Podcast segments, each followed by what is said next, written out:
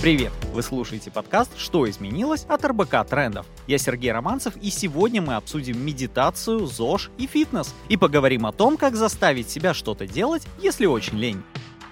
Все, со следующего понедельника точно начну ходить в спортзал. Сяду на диету, начну медитировать, ну или в следующем месяце, или уже после отпуска. Это до боли знакомые формулировки, не так ли? В преддверии какой-то символичной даты мы не только подводим итоги, но и строим планы о том, как изменить нашу жизнь к лучшему. Но часто эти планы так и остаются незачеркнутыми в списке новогодних обещаний или в заметках на телефоне. Причина этому может быть что угодно. Неправильная или недостаточная мотивация, нереалистичные задумки, страх провала или каких-то изменений, которые происходят вокруг нас. Ученые выяснили, что наша сила воли не безгранична, поэтому нужно знать свой предел и планировать действия в соответствии с ним. А еще не ругать себя за ошибки и провальные результаты.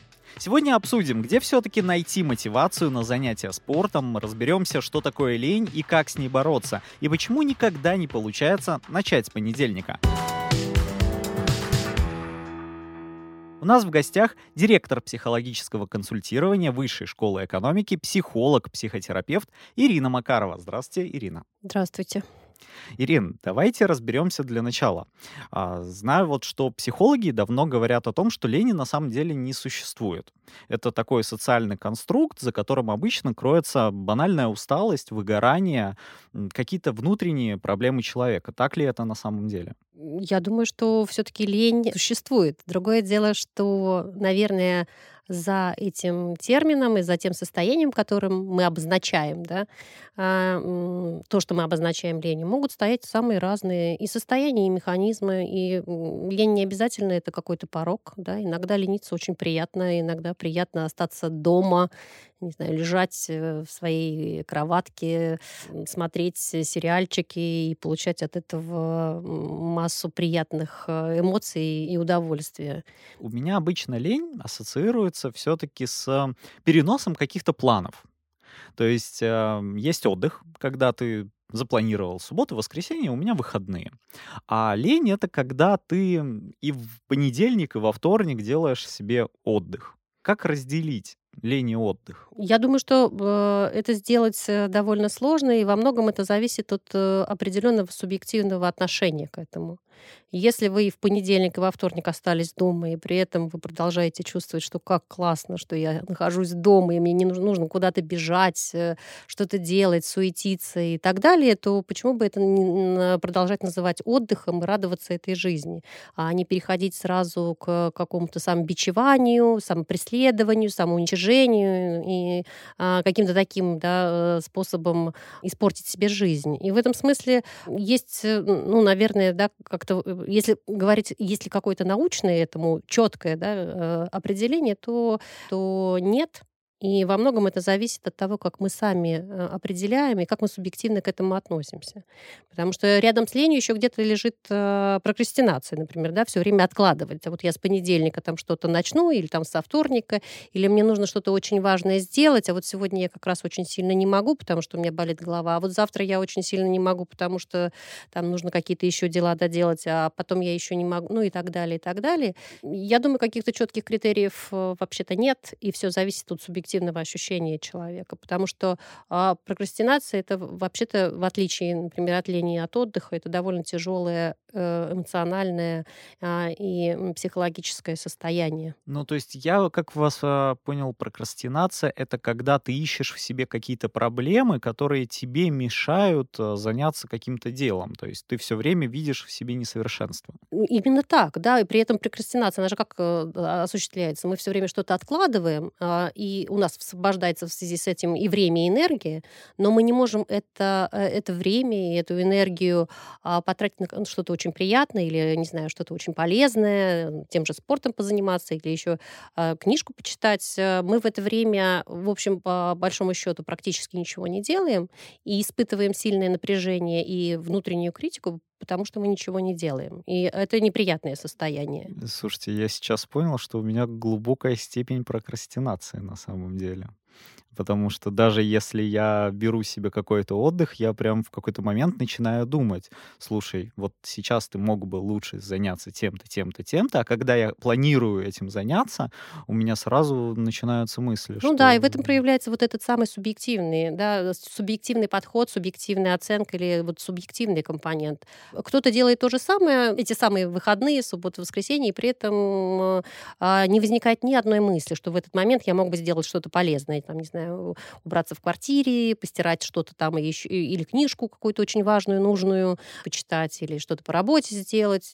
Вполне возможно, что этот человек может э, просто ничего не делать и от этого получать огромное удовольствие. Ну вот э, у меня не получается получать удовольствие, к сожалению. У меня включается такое ощущение все-таки а, силы воли. И вот сила воли меня заставляет все-таки пойти и что-то сделать. Но я также слышал, что психологи считают силу воли конечным ресурсом.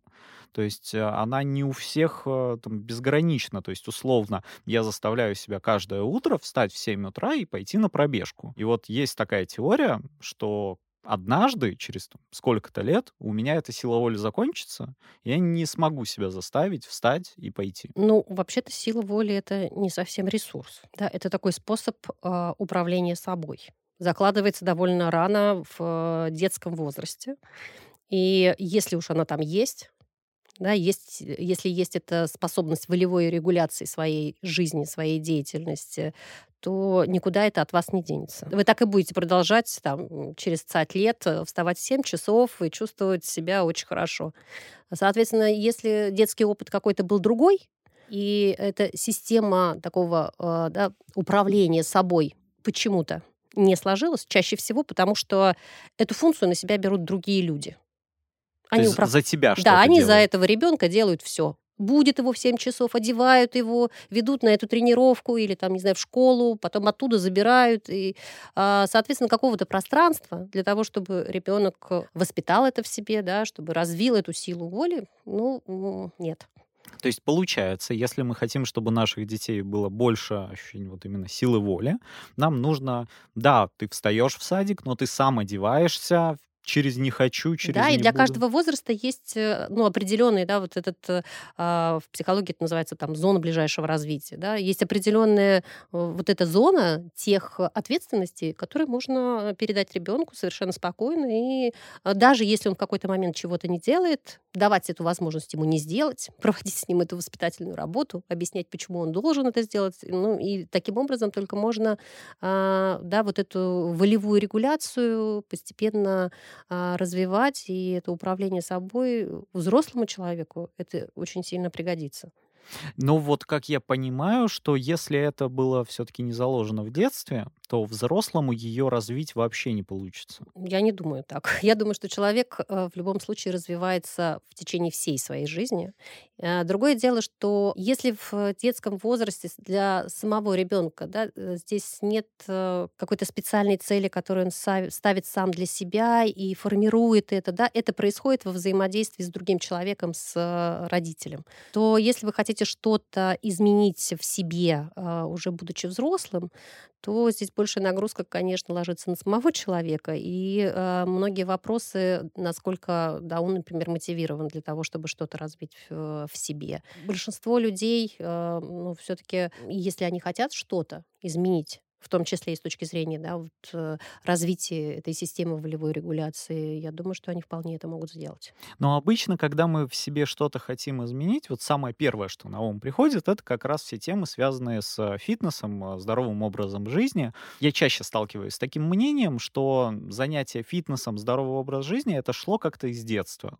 То есть э, нельзя этим просто начать увлекаться. Ты можешь заставить себя как-то краткосрочно заниматься спортом, но на долгосрочную перспективу, ну, не сработает, если не было заложено, опять же, с детства. Ну вот как на ваш взгляд, можно ли силой воли себя заставить лет в 40 все-таки бегать по утрам каждый Я день? абсолютно уверена, что это возможно сделать. Я знаю огромное количество людей, которые э, это сделали, уже будучи довольно взрослыми людьми. И до этого никакого, да, никакого опыта э, занятия спортом, фитнесом или вот этой регулярной физической нагрузкой э, у них не было.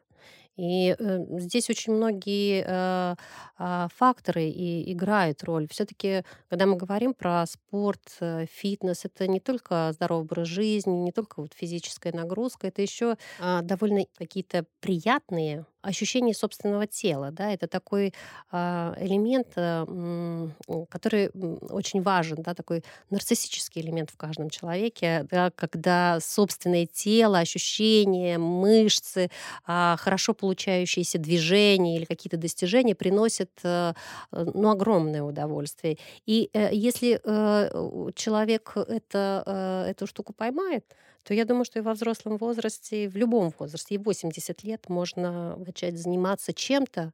А, важно, чтобы вот это ощущение было. И для кого-то это бег, для кого-то это танцы, для кого-то это а, йога. И э, я думаю, что вот этих э, индустрия, да, и эта область э, физической нагрузки или там спорта, фитнеса, она настолько разнообразная и огромная, что каждый человек может найти для себя что-то. Ну вот смотрите, если я правильно понимаю, Получается, в любом временном периоде человек может все изменить для себя и начать заниматься совершенно другими вещами, ну вот скажем, там, фитнесом. Но, опять же, как правильно выбрать момент, когда начать? Мне кажется, все-таки неправильно это соединять с какими-то датами, то есть, условно, с 1 января, все, больше там не пью э, сладкую воду.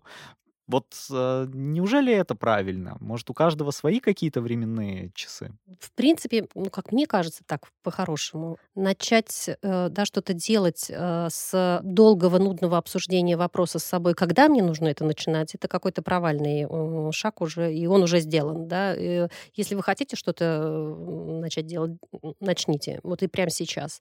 Идеи могут быть разные у, у людей. Некоторые начинают с понедельника, некоторые с Нового года, некоторые после того, как они накопит и купит хорошие кроссовки, и только тогда можно, а так без кроссовок э, совершенно никак, и дешевые кроссовки тут тоже не подойдут. И это все про то, как мы откладываем, и про то, как э, мы какой-то вот этот э, момент начинания всячески оказываем ему внутреннее сопротивление. То есть можно сказать, что если с понедельника не началось что-то новое в твоей жизни, то ты просто это отложил, потому что ну и не хочешь ты это начинать. Ну, не хочешь, это э, хорошее слово. Вот э, я хочу чего-то или я не хочу. Но сопротивление — это довольно сложная штука. Э, которая включает в себя и хочу, и не хочу одновременно. И это какой-то внутренний конфликт, который вот таким образом э, существует. А с одной стороны, да, человек, э, если его спросить, вы действительно хотите заниматься, да, вы действительно хотите пойти сейчас и потанцевать, то, скорее всего, он скажет да. Но почему вы не делаете этого сейчас? Почему вы ждете понедельника? Да, или там, почему в тот же понедельник, опять же, ничего не получается? Это про какую-то внутреннюю вот эту противоречивую систему, и, может быть, для начала нужно не обозначать для себя даты, когда мне начать э, заниматься спортом, а все-таки подумать, что там, что там сопротивляется. Может быть, в качестве сопротивления, например, особенно для тех людей, которые не было хорошего опыта занятия спортом или фитнесом. Ну вот мы говорили уже о том, что вот, да, это телесное, нарциссическое. Если есть такая телесная нарциссическая уязвленность, э, недовольство своим телом, вот этой какой-то физической активностью, которая приносит какие-то не очень приятные ощущения, что я неловкий или я неловкая, и как-то вот э, все такие вокруг э, страняшки. Это может быть э, механизмом и причиной сопротивления. Да, но с другой стороны, я помню, что также в последние годы очень сильно набирало развитие направление, когда нужно к себе относиться принимающе. То ну, есть, такой бодипозитив. Бодипозитив, да. да. То есть э, я вот такой, какой я есть, вот принимайте меня либо таким, либо никаким другим. Но мне кажется, что очень многие люди из-за этого, они как-то больше боялись заниматься собой. Человек видит в себе конфликт, а ему говорят, да зачем? Зачем? Сейчас бодипозитив, сейчас все нормально. А человек-то думает, но я-то себе не нравлюсь.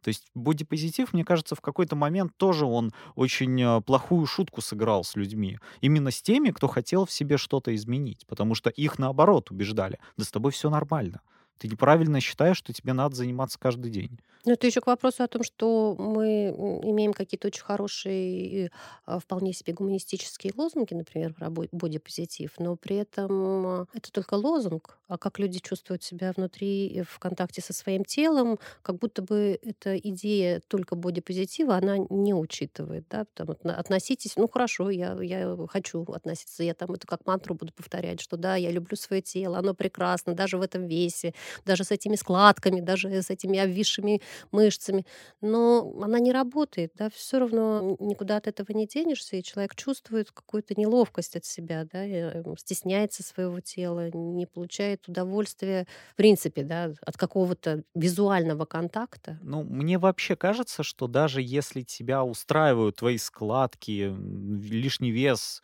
и это тоже неплохо, все-таки бодипозитив, хорошо. Но с другой стороны, что-то делать нужно.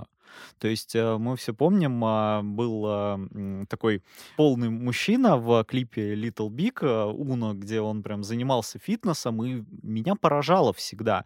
А, с одной стороны, ты такой крупный, но с другой стороны, ты настолько пластичен, насколько мне никогда не стать. Соответственно, даже имея лишний вес, он продолжает заниматься танцами, гимнастикой, и получается, что каждому нужно все равно чем-то заниматься. И вот как себя перестать корить за то, что ты ничего не делаешь?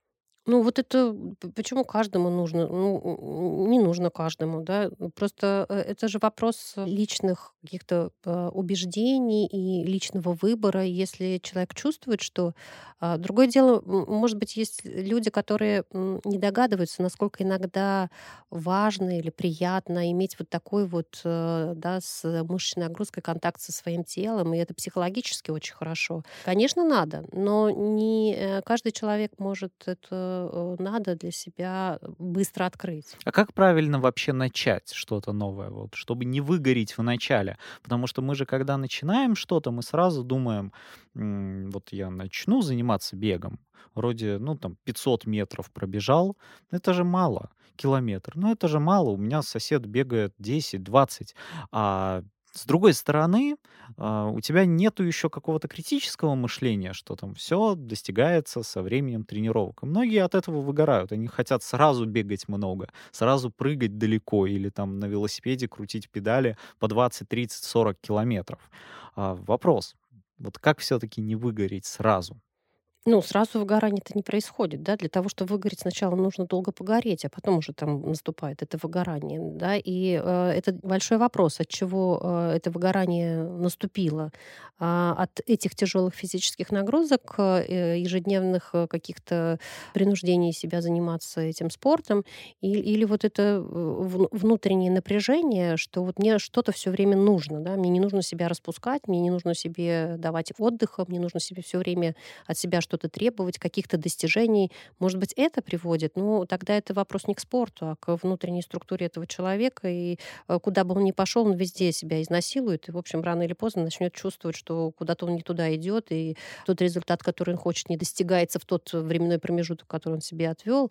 И в этом смысле это вопрос не про спорт, а про самого человека. И он может э, это чувствовать, э, то же самое выгорание, и не только в спортивных достижениях, но и в каких-то академических, например, э, в учебе или в каких-то других э, областях, где он, ему будет плохо. В принципе, мне кажется, что это очень важно, чтобы человек, ну, он, он туда и приходит ведь за спортом, да, за вот этими какими-то ощущениями. И если человек довольно чувствителен э, к тому, что с ним происходит, то вряд ли он так быстро выгорит. Какая-то очень хорошая практика все время спрашивать себя, там, как я себя чувствую, насколько эта нагрузка, а, с одной стороны, а, дает это удовлетворение, да, а, а с другой стороны, насколько эта нагрузка э, там, влияет на меня. Какая-то привычка вырабатывается, но мне вот всегда было интересно.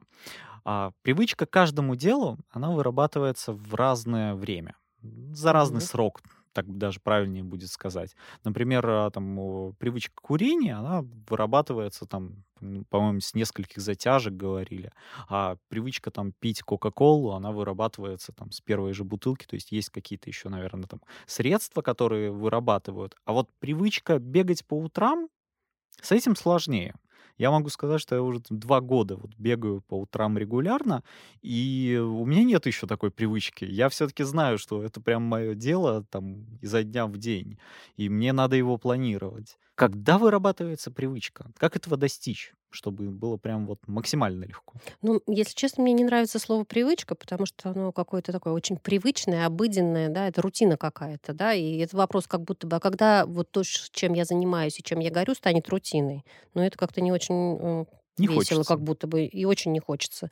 Да, очень хочется, чтобы, ну, например, тот же, то же самое занятие с спортом, танцами, фитнесом. Это было очень эмоционально, очень а, важно, да, это как-то очень а, стимулировало человека, возбуждало его, и он чувствовал такой эмоциональный подъем. И это точно не про привычку. И если это ощущение есть, то мне кажется, что а, регулярность да, которую как будто бы мы сейчас подменили да, словом привычка, она рано или поздно появится. Да? Для этого нужно вот, туда э, втягиваться. И в какой-то момент, например, если даже вдруг что-то не так пошло, и сегодня с утра там дождь идет, и мне не хочется бежать, и действительно дать себе такое послабление не побежать, но потом чувствовать какую-то грусть и разочарование. Ну что же я этого не сделала, да, чтобы завтра встать, и несмотря уже ни на дождь, ни на что другое, прям да, с утра и побежать. А вот мне интересно, со стороны психолога, вот есть все-таки вредные привычки.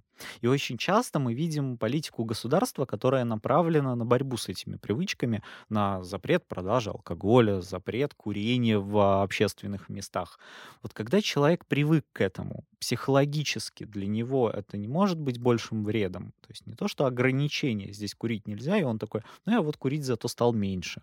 А для него наоборот, это какой-то триггер и желание искать какие-то лазейки и выходы, но все равно продолжать эту вредную привычку. Ну, я бы не сказала, что алкоголь и а, курение это вредные привычки. Это вредные привычки, это какой-то э, шаблон, да, это какая-то такая фраза. И, и затем за другим стоит мотивация. Там есть какая-то э, классификация этих мотивов, которые могут э, вовлечь человека в курение или в употребление алкоголя. Э, мы их, конечно, понимаем, но у каждого человека э, индивидуального э, какая-то своя история. Это э, вопрос социализации. Да, очень многие люди начинают курить, э, потому что потому что на работе все курят, да, или там а, в этом детском подростковом коллективе кто-то начинает, а, его социальный статус как-то вдруг в глазах других, ну вот он вырастает, такой, да, взрослая привычка. Да, мы, мы такие, а он вот уже, да, там со взрослыми мальчишками там на заднем дворе школы покуривает. Это не только про подростков, э, да, там социальная мотивация может быть у вполне взрослого человека.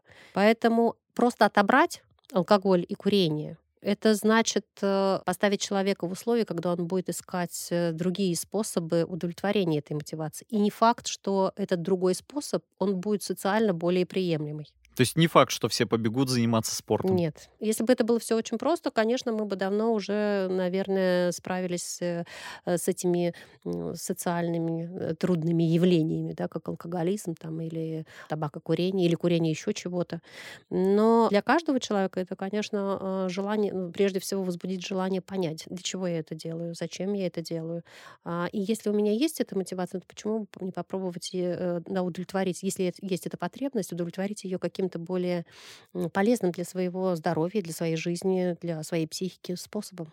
То есть, получается, для человека все-таки самое важное это самому понять, что он хочет в себе каких-то изменений. Да. То есть не получится со стороны государства там запретить и принудить всех э, спортом заниматься, не получится а, просто посмотреть какую-то веселую социальную рекламу, все равно себя будешь ограждать. Ну, Нужно госу... начать с себя. Э, это абсолютно точно, но это не значит, что государство государству ничего не нужно делать, да, сложить э, руки и сказать, ну вот раз это все зависит от гражданина, то пусть он как бы сам там и а, находит эти способы. А в любом случае это э, большая задача государства, да, чтобы население было здоровым, чтобы сокращалось э, вот количество людей, склонных там или употребляющих какие-то вещества, которые, в общем, вредят здоровью и вообще как-то не очень хорошо социально да, существование вот этих состояний Ну, с другой стороны, я тут вижу еще проблему. Это маленькое количество парков, это очень маленькое количество велодорожек. У нас по Москве они прям все разорваны. Я не представляю себе это прям от одного участка нести до другого велосипед, как это вообще устроено.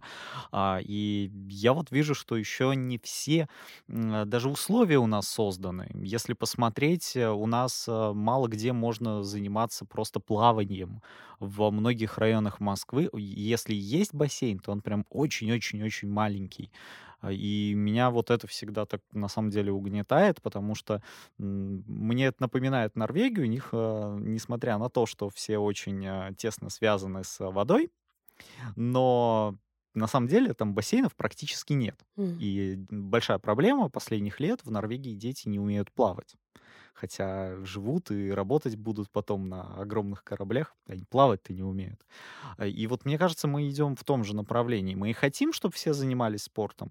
Как помните, раньше у нас были а, школьные площадки, хоккейные площадки, а, которые заливали, и все умели на коньках кататься. Теперь и хоккейных площадок нету, на коньках никто не умеет кататься, и футбол мало где можно поиграть. Вот как-то еще вот эти ограничения тоже есть. Поэтому, мне кажется, тут себя заставить тяжело, но еще и тяжело где-то заниматься спортом. Я, пожалуй, соглашусь, хотя мне кажется, что, ну, я не знаю, не скажу за всю Россию, но Москва в этом плане как будто ну, бы очень, лучше, э, как будто бы очень спортивный го- город. У нас и площадок много, и а, можно найти э, на и свой вкус и на свой интерес, да, какую-то спортивную зону, где можно было бы а, заниматься, да. Но при том, что есть э, да, эти варианты, а, как будто бы довольно сложно а, определиться и найти что-то такое что было бы подходящим э, каждому человеку, учитывая его э, возраст, например, да, или там, не знаю, его интерес, его а, спортивную подготовку. Ну, вот мы сегодня уже говорили, что это довольно сложно для человека, который никогда не занимался, да, пойти, да, пойти да. куда-то и, и чувствовать себя, ну, например, если ему 40 лет, и чувствовать себя таким а, новичком ну да, вот знаете, мне тоже интересно, вот как вы, психолог, э, на это отреагируете? Я вижу, что в парках очень много людей 60 плюс, легко начинают заниматься э, хождением вот с палками. Да, это прям прекрасно. Я так удивляюсь, и я часто говорю с ними, и э, мне бабушки, дедушки говорят, никогда ничем не занимались, но тут так увлекательно, у нас все знакомые занимаются, и мы вот тоже начали. То есть, по сути, люди, которые не занимались спортом, легко в это втягиваются. А ты смотришь на друзей, которым 20-30 лет, и они говорят, я никогда не занимался, у меня не получится, я не буду. Получается, что как-то те, у кого возраст в жизни уже больше, им проще влиться во что-то новое. Вот это как-то удивительно, на мой взгляд. Это удивительно, но при этом мне кажется, что это очень хорошо, да, потому что как будто бы вот сейчас э, и у взрослых людей, да, таких э, там пенсионного, после пенсионного возраста, ну, какой-то большой интерес к физической активности. Вот эти палки, это прям какая-то находка, мне кажется, и это очень здорово, что там и в 70, в 80, в 90 лет можно начать баловать себя вот такими занятиями. Здесь, по большому счету, возраста у нас вообще никакого нету. Главное найти какую-то договоренность с собой, внутренний баланс, и у тебя все получится. Я абсолютно согласна. Спасибо большое, что пришли к нам на подкаст. А, Ирин, было максимально интересно. А я напомню, сегодня в подкасте «Что изменилось от РБК трендов» мы обсудили, где же все-таки найти мотивацию на занятия спортом, разобрались, что такое лень и как с ней бороться, и почему никогда не получается начать с понедельника. Совсем скоро снова встретимся на всех подкаст-площадках. Ставьте нам оценки и пишите комментарии. Ну а больше материалов по темам эпизодов вы всегда сможете найти на сайте и в социальных сетях РБК Трендов.